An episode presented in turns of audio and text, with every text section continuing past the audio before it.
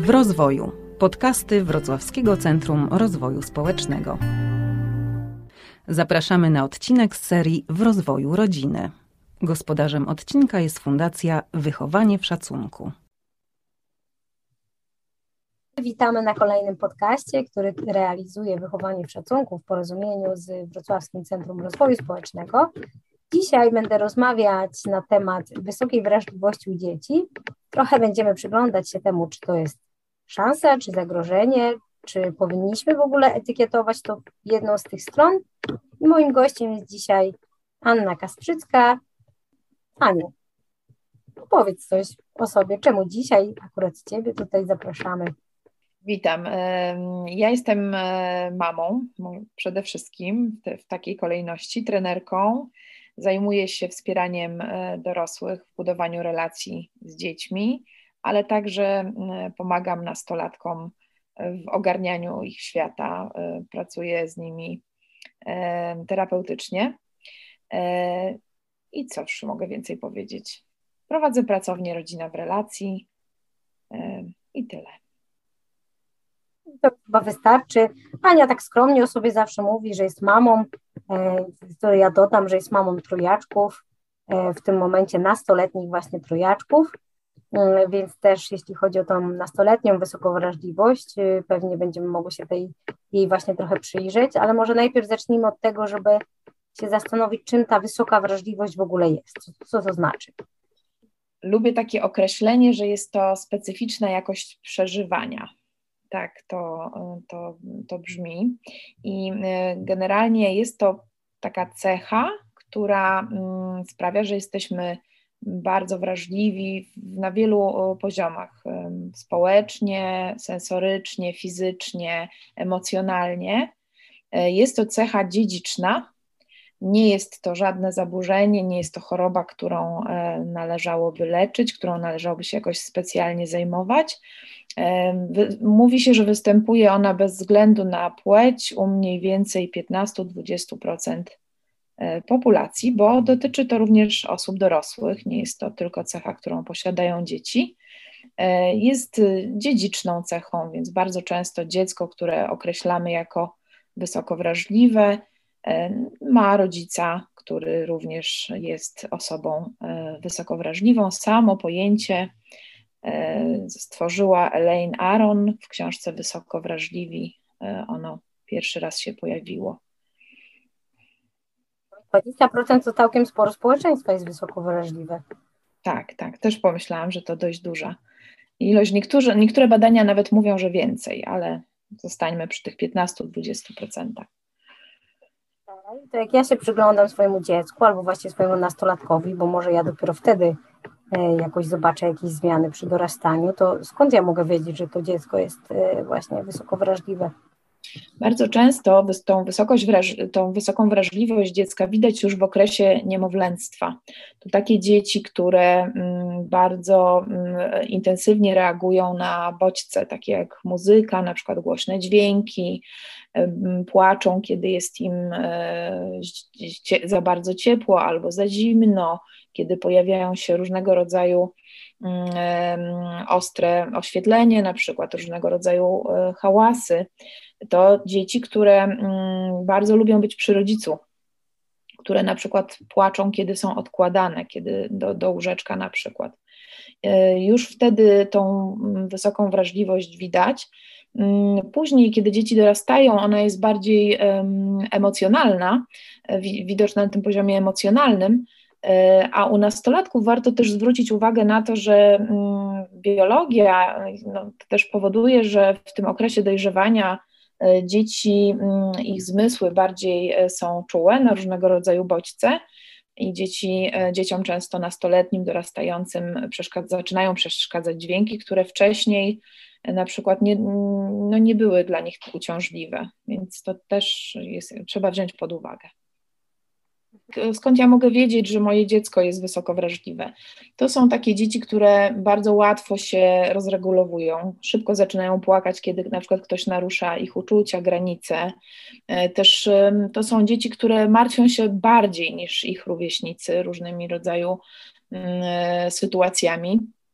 ale też trzeba pamiętać o tym, że jak się cieszą, to cieszą się też bardziej, cieszą się jakby całym sobą, są, są jakby przeżywają tą radość bardzo, bardzo intensywnie. Bardzo często są też takie dzieci, które mm, martwią się mm, niesprawiedliwością albo też jakimś e, okrucieństwem. Bardzo są wrażliwe na cierpienie innych e, zwierząt, ale też rówieśników. Takie dzieci, jeżeli, mm, jeżeli są wysoko wrażliwe, to też są ba, ba, częściej zamyślone, refleksyjne niż ich rówieśnicy E, powiedziałaś na początku, że to nie jest e, żaden taki, e, no żadna taka dysfunkcja, tak, ale jednak trochę trudniej, z tego co słyszę, może się żyć taką osobą, taką wysoką wrażliwością. Może być to tak odbierane, że jest trudniej. Rzeczywiście te osoby często potrzebują um, zadbać o siebie, a jeśli to są dzieci, to tutaj jest duża rola rodziców, żeby w jakiś odpowiedni sposób wspierać dziecko w, w konkretnych sytuacjach, zwłaszcza w takich sytuacjach, w których są narażone na przebodźcowanie. E, natomiast no, to, to, też trzeba pamiętać, że z tą wysoką wrażliwością wiąże się wiele takich cech, które od, możemy odebrać jako pozytywne. E, e, takie pozytywne aspekty, na przykład większa świadomość, większa empatia, taka uważność na innych, ale też refleksyjność to są takie, takie cechy osób wysoko wrażliwych, więc w pewnym sensie te osoby też nie tyle są obciążone swoją wrażliwością, ale też można ją postrzegać jako dar. I kiedy jest dobrze zaopiekowana taka osoba w wieku, kiedy jest dzieckiem, w czasie, kiedy jest dzieckiem, oczywiście przez rodzica, przez bliskich, dorosłych, nauczycieli, wychowawców, a w okresie, mm, kiedy już jest samodzielnym dorosłym, przez, potrafi zaopiekować się sama sobą, to może mm, jej życie być e, wzbogacone przez tą jej cechę, tą wrażliwość szczególną. Okej, okay, to może dorosłymi zajmiemy się potem, a teraz y, tak jak mówisz, że rzeczywiście może ten rodzic pomóc w zaopiekowaniu tej wysokiej wrażliwości, to czy mogłabyś powiedzieć, jak mo można pomóc właśnie dziecku? Przede wszystkim e, trzeba mu uwierzyć. Jeżeli dziecko mówi, że coś mu przeszkadza, coś go boli, coś mu doskwiera, dokucza, to nawet jeżeli nam, dorosłym, wydaje się to niewiarygodne albo dziwne, to warto uwierzyć, że jest to jakaś informacja o, mm, o, o takim, takim szczególnym problemie dziecka, które, które ono, które, który to problem ono odczuwa, którego doświadcza. E, warto też dawać takim dzieciom bardzo dużo akceptacji, bardzo dużo takiego takiego szacunku, który, który jest im na co dzień potrzebny. Jeżeli dzieci są małe, zwłaszcza małe, bo, bo duże już potrafią trochę zadbać o siebie bardziej, ale małe powinny mieć zaspokojone przez rodzica wszystkie takie podstawowe potrzeby. Musimy dbać o to, żeby były najedzone, nawodnione, wyspane, wypoczęte, bo wtedy mm, łatwiej jest im utrzymać się w równowadze, a nawet jeżeli w, jakiś, w jakimś momencie będą przez, przestymulowane, będą e, narażone na jakieś e, trudności, to będzie im łatwiej wrócić do równowagi. E, myślę sobie też, że takie myślenie rodzica, polegające na tym, żeby widzieć różnego rodzaju zachowania, trudności dziecka, nie przez, nie, nie, nie w taki sposób, że jest to coś przeciwko nam, tylko mm, jest y, to zachowanie wynika z jakiegoś szczególnego dyskomfortu, którego dziecko doświadcza. To jest bardzo ważne. Myślę też sobie o tym, że istotne jest w życiu takiego rodzica e, zadbanie o czas. Czyli jeżeli wiem, że są takie sytuacje, że dziecko źle znosi z uwagi właśnie na tą swoją wysoką, wysoką wrażliwość, e, jakąś taką presję, pośpiech, to warto odpowiednio wcześnie e, ten czas sobie zarezerwować, żeby mieć, żeby móc wolniej zrobić z dzieckiem, a jeśli to nie jest możliwe, to w jakiś sposób dziecko przygotować, upewnić się, że ono będzie wiedziało, e, jak będzie wyglądała dana sytuacja, co może zrobić, e, kiedy ona się skończy, więc takie myślenie o czasie jest na pewno bardzo, bardzo ważne. Myślę sobie też o tym, że mm, istotna jest taka, takie kształtowanie e, samooceny, zwracanie uwagi na to, żeby dziecko miało taką pozytywną samoocenę. E, dobrze by było, żeby znało siebie po prostu, więc wszystkie takie działania, które może zrobić rodzic po to, żeby pomóc dziecku poznać siebie, e, jak najbardziej są pożądane, potrzebne jest jeszcze dużo rzeczy, o które można by było zadbać, tak też na poziomie zorganizowania naszego domu, tego jak on, wyglą jak on wygląda, jak, on, jak my funkcjonujemy jako rodzina. Mm, myślę, że też ze starszymi dziećmi, takimi jak nastolatki, już warto też rozmawiać o tym, czym jest ta wysoka wrażliwość, jak one odczuwają pewne rzeczy, co im przeszkadza na poziomie właśnie sensorycznym. No ja miałam ostatnio z moją córką taką rozmowę i okazało się, że przeszkadzają jej umyte naczynia, które musi wyciągać ze zmywarki, ich zapach, czego bym nigdy sama się nie domyśliła. Myślę, że, że też warto, jak rozmawiamy z dziećmi o różnych rzeczach, to um, prowadzić ten dialog w taki sposób życzliwy, serdeczny, że um, tym dzieciom jest szczególnie, bo one też bardzo są wrażliwe na ton głosu, na to, jaki, w jaki sposób do nich mówimy, jakie, jakie gesty się z tym wiążą. E, i bardzo jest im potrzebna właśnie taka wrażliwość i też nie, mm, nie, nasza wrażliwość i też nie, mm, nie używanie różnego rodzaju, nie wiem, etykiet na ich temat, związanych właśnie z tymi cechami takimi jak płaczliwość, która się gdzieś może pojawić, czyli używanie takich sformułowań, nie wiem, jak e, przesadzasz albo jesteś beksą, to wszystko może być e, przeszkodą w budowaniu relacji z takim dzieckiem, zresztą chyba z każdym dzieckiem. No właśnie, tak jak powiedziałaś, to sobie pomyślałam, że większość tych rzeczy, które powiedziałaś, to fajnie jakbyśmy robili w ogóle, nie? Nie tylko e, z wysoko wrażliwymi dziećmi czy nastolatkami, tak? Czyli z szacunkiem, traktowanie, branie takimi, jakim jest, y, mm, pracowanie nad poczuciem własnej wartości i samooceną, nie? To mhm. jakoś tak e, sobie myślę, że to jest coś, co warto by było nie robić zawsze, tylko że e, w przypadku wysoko wrażliwych dzieci, jeśli tego nie zrobimy, to chyba konsekwencje są po prostu dla nas trochę większe, nie? W życiu, w rodzinie, tak sobie myślę. No tak, będzie im trudno osiągnąć równowagę, będą e, przestymulowane, przebodźcowane i też trudniej będzie im współpracować. Ale jak mówisz o tym, no to właśnie w tym sensie ta wysoka wrażliwość, ja ją postrzegam jako dar, bo mając takie dziecko, ja po prostu. Yy, no jestem, mam większą determinację do wejścia e, w tak, do myślenia o, w taki sposób o relacji, organizowania właśnie w taki sposób e, bezpieczny e, czasu, przestrzeni, co może być trudniejsze, jeżeli moje dziecko nie jest aż tak wrażliwe i nie daje mi takich jasnych komunikatów, czego potrzebuje. A myślę, że dokładnie tak jest, że większość dzieci potrzebuje takiego właśnie zaopiekowania.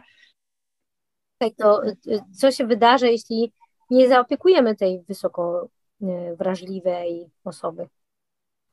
No, oczywiście będą trudności w relacji, bo, bo jakby dziecko nie będzie y, mogło polegać na najbliższej osobie, więc będzie mu trudno, będzie reagowało różnie, natomiast będzie pewnie wzmożona taka będzie pobudzone często, będzie reagowało nieadekwatnie, będzie reagowało w jakiś wzmożony sposób na różnego rodzaju sytuacje, ale też badania, obserwacje mówią, że dzie, dzie, dzieci, które są wysoko wrażliwe i nie są akceptowane z tą swoją cechą, nie, nie, nie, nie są rodzice w stanie z różnych powodów zadbać o ich regenerację, o ich takie zaopiekowanie, to częściej chorują, ulegają różnego rodzaju urazom. I jakby to jest trochę tak, że jak no, nasze ciało podpowiada nam różne rzeczy, jak go nie słuchamy, no to ono gdzieś cierpi, choruje. I e, w przypadku dziecka to rodzic musi słuchać tych, e, słuchać tych bodźców z ciała, widzieć je w jakiś sposób i, i reagować konkretnie, więc, więc to tak wygląda. Jak myślę sobie też o tym, że mówiłem, że to jest dziedziczne, więc często mamy do czynienia też z tym, że jeśli mamy wysoko wrażliwe dziecko, to sami mamy jakiś rys związany z tą wysoką wrażliwością i sobie myślę, że to może być trudne, tak, żeby się dogadać i żeby to pogodzić w ogóle. Możliwe, natomiast też tak sobie myślę o tym, że rodzic może mieć też intuicję, może też jakby na swoim przykładzie y, wiedzieć, co mu bardziej przeszkadza, co mu utrudnia, co jest dla niego dużym dyskomfortem, i to też mogą być jakieś podpowiedzi, z których może czerpać. Paradoksalnie, no trudniej może być rodzicowi, który y, nie posiada wysokiej wrażliwości i pewnych rzeczy nie jest sobie w stanie wyobrazić. To może być naprawdę dość E, dużym wyzwaniem dla niego, żeby e, wychowywać takie dziecko. Mhm. Ale jak rodzic jest już wysoko wrażliwy, to znowu wracamy do tego, że to jest praca znowu trochę dla rodzica najpierw, nie? Czyli ja najpierw muszę jakby to światło znowu skierować na siebie, zadbać sobie o swój kubeczek i z tego swojego kubeczka, najpierw napełnionego dla siebie, mogę nalewać dalej, tak? No, oczywiście, no, rodzic, który sam będzie niezaopiekowany, nie, nie będzie dostatecznie najedzony, wyspany, to trudno mu będzie reagować e, w sposób taki ze spokojem, widzieć jakby mm, to, co się w dziecku dzieje i jakoś e, wspierać się. To jest e, podstawa zadbania o siebie.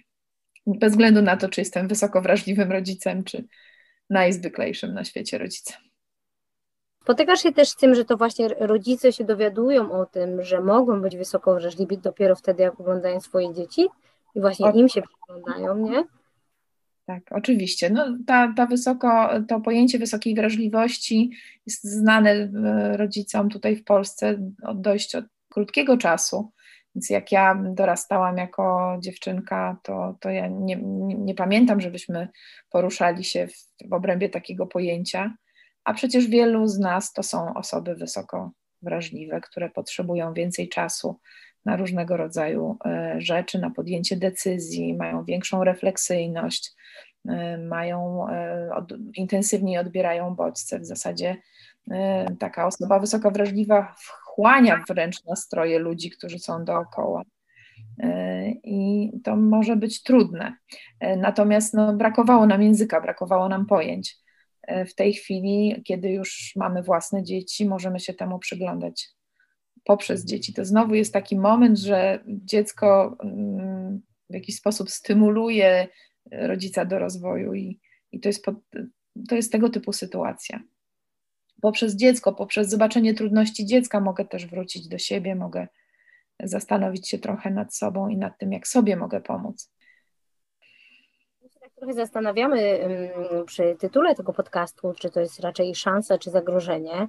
E, I ty mówisz o pięknych rzeczach tak naprawdę, tak? Że te wysoko wrażliwe osoby e, mają większą empatię, tak? Że więc lepiej odczuwają, ale jakby jeśli przyglądamy się temu światu, jak on teraz wygląda, to wydaje mi się, że ta właśnie wrażliwość nawet na to, właśnie na krzywdę drugiego człowieka, albo na to, jak wygląda system edukacji w Polsce, no to wydaje mi się, że to duże wyzwanie. Dla dziecka z wysoką wrażliwością system edukacji na pewno jest dużym wyzwaniem, zwłaszcza, że dzieci e, z wysoką wrażliwością potrzebują, e, są takie wrażliwe i czułe na naruszanie ich integralności i mają bardzo silną potrzebę autonomii niewątpliwie jest to, jest to wyzwanie. Natomiast ja myślę sobie, że świat potrzebuje osób wysoko wrażliwych, że właśnie wszystko to, co z wysoką wrażliwością się wiąże, o czym mówiłam już wcześniej, ta ich wzmożona empatia, ich refleksyjność, to, że potrafią widzieć więcej, e, widzieć trochę tak między wierszami. To jest na, no, światu bardzo potrzebna i myślę, że to jest duży, duży dar dla człowieka, który jest taką wrażliwością obdarowany. E, natomiast trzeba pamiętać, żeby zaopiekować się sobą i takiej opieki się, opiekowania się sobą uczymy się w domu. Więc jak rodzic będzie nam pokazywał, jak to robić, jak e, się pochylać nad sobą, jak wracać do równowagi, e, jak planować pewne rzeczy, jak prowadzić ze sobą monolog taki też wewnętrzny, bo to też warto o tym pamiętać, że kiedy ja jestem jako osoba wysoko wrażliwa w trudnej sytuacji, i e, jest mi w tej sytuacji ciężko, to dobrze, a nie mogę z niej wyjść, bo przecież nie zawsze będzie możliwość w pewnym momencie oderwania się od spotkania. Na, pomyślałam sobie na przykład o spotkaniu firmowym, na którym jest mi ciężko, jest mi trudno i e, i jest za dużo bodźców na nim, ale nie mogę przecież z niego wyjść, tak? Więc takie prowadzenie takiego monologu wewnętrznego, hej, to spotkanie potrwa jeszcze 15 minut, i jak skończy się spotkanie, wrócę do domu i wejdę sobie pod koc, napiję się ciepłej herbaty i będę mogła pobyć ze sobą albo ze swoimi bliskimi, pocelebrować dal, dalszy ciąg dnia E, to właśnie takiego monologu warto uczyć dzieci, tak? A będziemy te, tego, to mogli zrobić rozmawiając z nimi, będąc z nimi w kontakcie właśnie w takich trudnych momentach i reagując, kiedy widzimy te ich przeciążenie.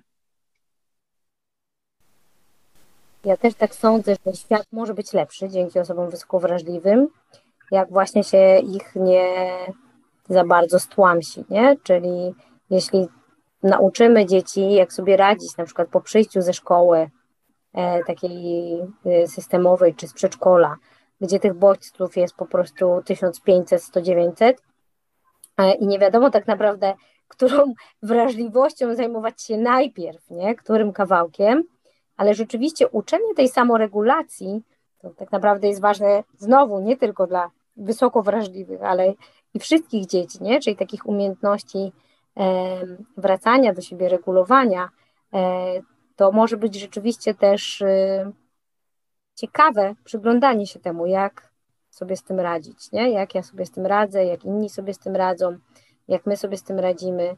E, czy ty obserwujesz, masz jakieś takie mm, sposoby, które na pewno e, działają? Jakby ktoś miał tak zacząć od zera, to, to, to od czego mógłby spróbować najpierw? Ale mówisz o dorosłym, który mógłby uczyć się próbowania opiekowania się swoim dzieckiem? Tak, tak, tak. Że jak tak, właśnie, co zaproponować może taki dorosły, bo widzi, że to jego dziecko takie właśnie rozdygotane, no to na początek jak, czym można zacząć, jakby ktoś tak chciał, słucha nas i sobie myśli, ok, no to jak teraz moje dziecko wróci ze szkoły, to ja mu co? Mhm. To dla mnie jest istotne zawsze, żeby być w takim kontakcie z dzieckiem, żeby je widzieć. I bo jak ja e, skupię się na swoich sprawach i na tym, czy lekcja jest odrobiona i co jest, czy, czy będzie odrobiona, czy jest dużo zadane, czy nie, co było w szkole, to w ogóle nie będę tego dziecka widziała i dopiero jak już będzie jakiś, nie wiem, intensywny wybuch, dziecko mocno zadba o siebie, to wtedy zobaczę, tak? Ale właśnie takie, ta, z taką uważnością, co się dzieje, y, być blisko po prostu, żeby to dziecko mogło oprzeć się na nas, żeby mogło się przytulić, żeby mogło nawet jeżeli jest coś trudnego, to nie wiem, popłakać przy nas. To jest wszystko ważne. I też myślę sobie, że jak jest takie duże wzburzenie w dziecku, to trudno jest też e, e, reagować. Bardzo źle dzieci reagują na mm, takie nasze zaprzeczenia, czyli mówimy, wszystko będzie dobrze, nie przejmuj się, zwłaszcza jak mówimy to e, dzieciom już starszym, nastoletnim, to, to, to nie, nie jest pomocne, nie, nie jakoś nie, nie wzmacnia ich, tylko raczej przyjęcie tego, że jest mi trudno i że ja potrzebuję mm, odpocząć, bo nie wiem, bo był hałas cały dzień w szkole i teraz potrzebuję się wyciszyć. Może czego ode mnie potrzebujesz? Chcesz herbaty, chcesz się przytulić, po prostu być. Ja myślę, że, że to, jest, to jest najważniejsze. Wszystko jedno, czy mamy dziecko wysoko wrażliwe, czy mamy dziecko po prostu. Warto być. Tego życzymy e, Państwu, żeby być e, dla siebie i dla tych y, dzieci, z którymi mm, przyszło nam budować ten świat i miejmy nadzieję, że ta wysokowrażliwość pomoże w budowaniu takiego bardziej właśnie empatycznego e, świata. Tak, wolniej, spokojniej, z większą uważnością na siebie. Do tego zapraszamy. Dziękuję bardzo Aniu za spotkanie, dziękuję Państwu i zapraszam do słuchania kolejnych podcastów. Dziękujemy za wysłuchanie podcastu i do usłyszenia w kolejnych odcinkach. Podcastów w rozwoju możecie słuchać na ośmiu platformach, w tym Spotify, Anchor, Google Podcast i Castbox.